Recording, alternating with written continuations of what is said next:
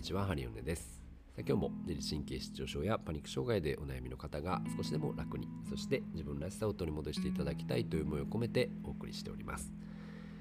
えー、今日のテーマなんですけど今日のテーマはですね、えー、その針治療を受けた後の体のだるさについて思うことについてねちょっと話してみようかなって思っております。最近ですね、まあ、特に初心の方なんですけどたまにその針を受けた後僕の針を受けた後にすごいしんどくなってまあ23日したっていう方がね結構 LINE とかでいただくことが多くてうーんそれでまあちょっとなんか、えー、次の予約を一旦キャンセルして、えー、またちょっとね体調を見ながらご連絡させていただければと思いますみたいな感じの方がね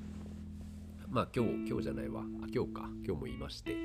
えー、あそっかっていう感じなんですけど、まあ、これね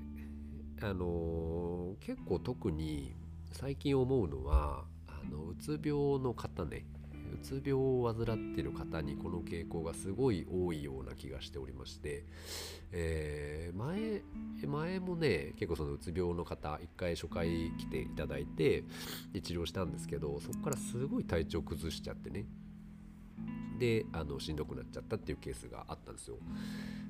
であの普段僕が施術するねさせていただく中において、まあ、そこまでねガクンって落ちるケースっていうのはほぼほぼなくてね、まあ、大体その治療した後、まあ多少数時間とか1日ぐらいちょっとしんどくてもまたそこから回復してくれるケースとかやればグンって体調良くなる人が結構多いんですけどなんかね特にやっぱそのうつ病の方に関しては逆に体調がね優れなくなっちゃうっていう人があ結構多いのかもしれないなっていうふうに思ってます。でこれを何でかなっていうふうに僕なりに考察してみたんですけどでもやっぱこれはね、まあ、それぐらい疲れてたのかなっていうふうにあの思ってます。なのであのうつ病の方って本当に不調が強くてねで細胞そのもののその疲労感だったりとか絶望感みたいなものが結構あってなのでそのもう体の体も絶不調だし心も絶不調なわけですよ。で、えっと、その針を受けてちょっと体が活性化しますよね。そうすると、まあ、若干その体とか心がこう動き始めようとするわけなんですよ。で動き始めようとするんだけども動き始めた瞬間に体のその本当の疲れとか倦怠感とか疲労感みたいなものを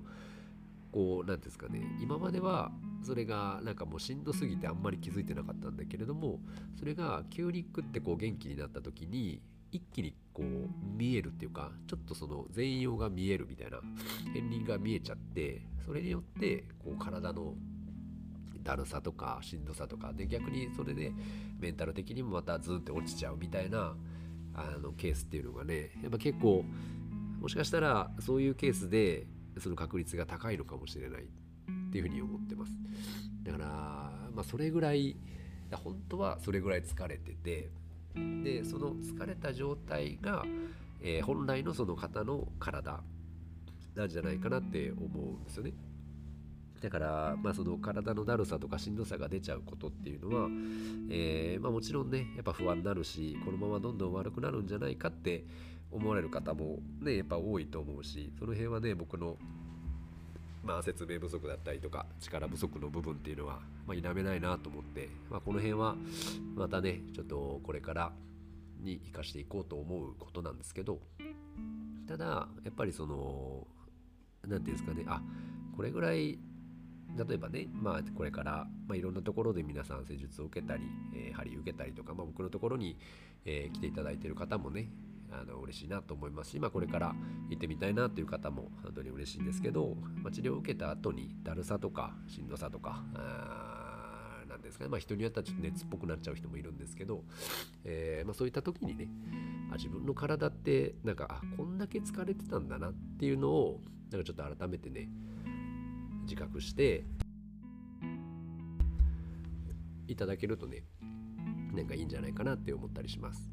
でそれもやっぱりその体をずっと何回も治療してケアして諦めずにねずっと体を刺激して活性化し続けていくとそういうその深い慢性的な疲労感っていうのはやっぱ取れてくるしだんだんこう体もね軽くなってくると思います。で僕もあの施術をね繰り返していくと最初はねもうなんかすごい体も熱っぽいしこうなんか体力もなくてずーんとずしんって重たい感じの体の人がね、まあ、だんだんこう軽くなってきてるっていうか僕のその感覚ですけどねこれは。もう実際にこう軽くなってきてる感じがやっぱあるんですよ。で本当にそのちょっと刺激するだけでもガラッと変わってくれるようになってね、なってくれたりとかっていう変化もねやっぱだんだんこれはね加速して出てくるんで最初のその一回転目っていうかねあの雪だるま方式みたいな。最初のこうゴロンって動き出す最初っていうのが、まあ、結構パワーいってそして動き始めた瞬間に自分のあの現状を知るので、まあ、とってもこのなんかえー、ある種の絶望感みたいなこうなんか一気にグワンって押し寄せてくるっていうのは一回あると思うんですけど、まあ、それを、まあ、そこはもうね、えー、なんか勇気とまあ、僕とかのその治療してくれる人への信頼感とになってくると思うんですがそこをねちょっと勇気出して踏み込んでいけるとあとはこうぐるぐるぐるとだんだんねゴロンゴロンゴロンってこうだんだん回転速くなって、えー、加速してこう浮上できるようになるんじゃないかと思いますのでうんまあねこういう感じもあるよっていう話をちょっと今日は、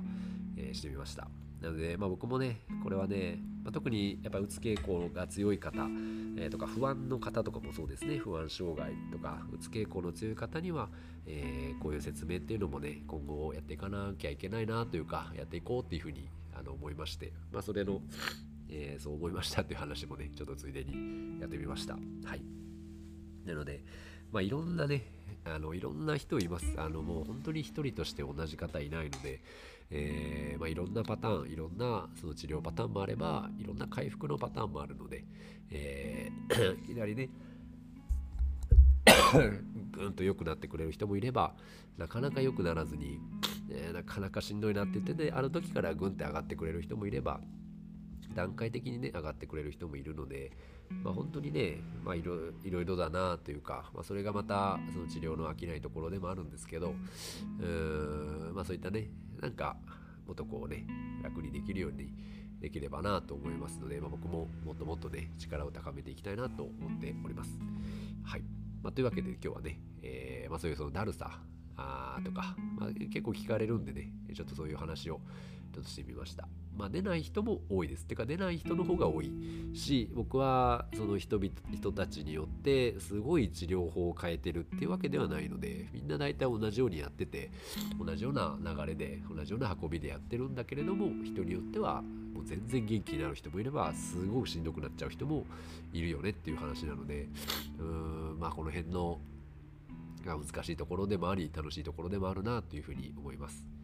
ね、なので、まあ、ちょっとねしんどくなったりだるくなっちゃうと不安になっちゃうと思うんですけど、まあ、そのその先にね、えー、頑張ってちょっと一緒にねいけたらいいななんて思ってます。はい、なのでまああのなんかそういうこともあるんだなぐらいに思っていただければ嬉しいです。はい。というわけで今日はこの辺にしたいと思います。ありがとうございました。失礼いたします。ハリオネでした。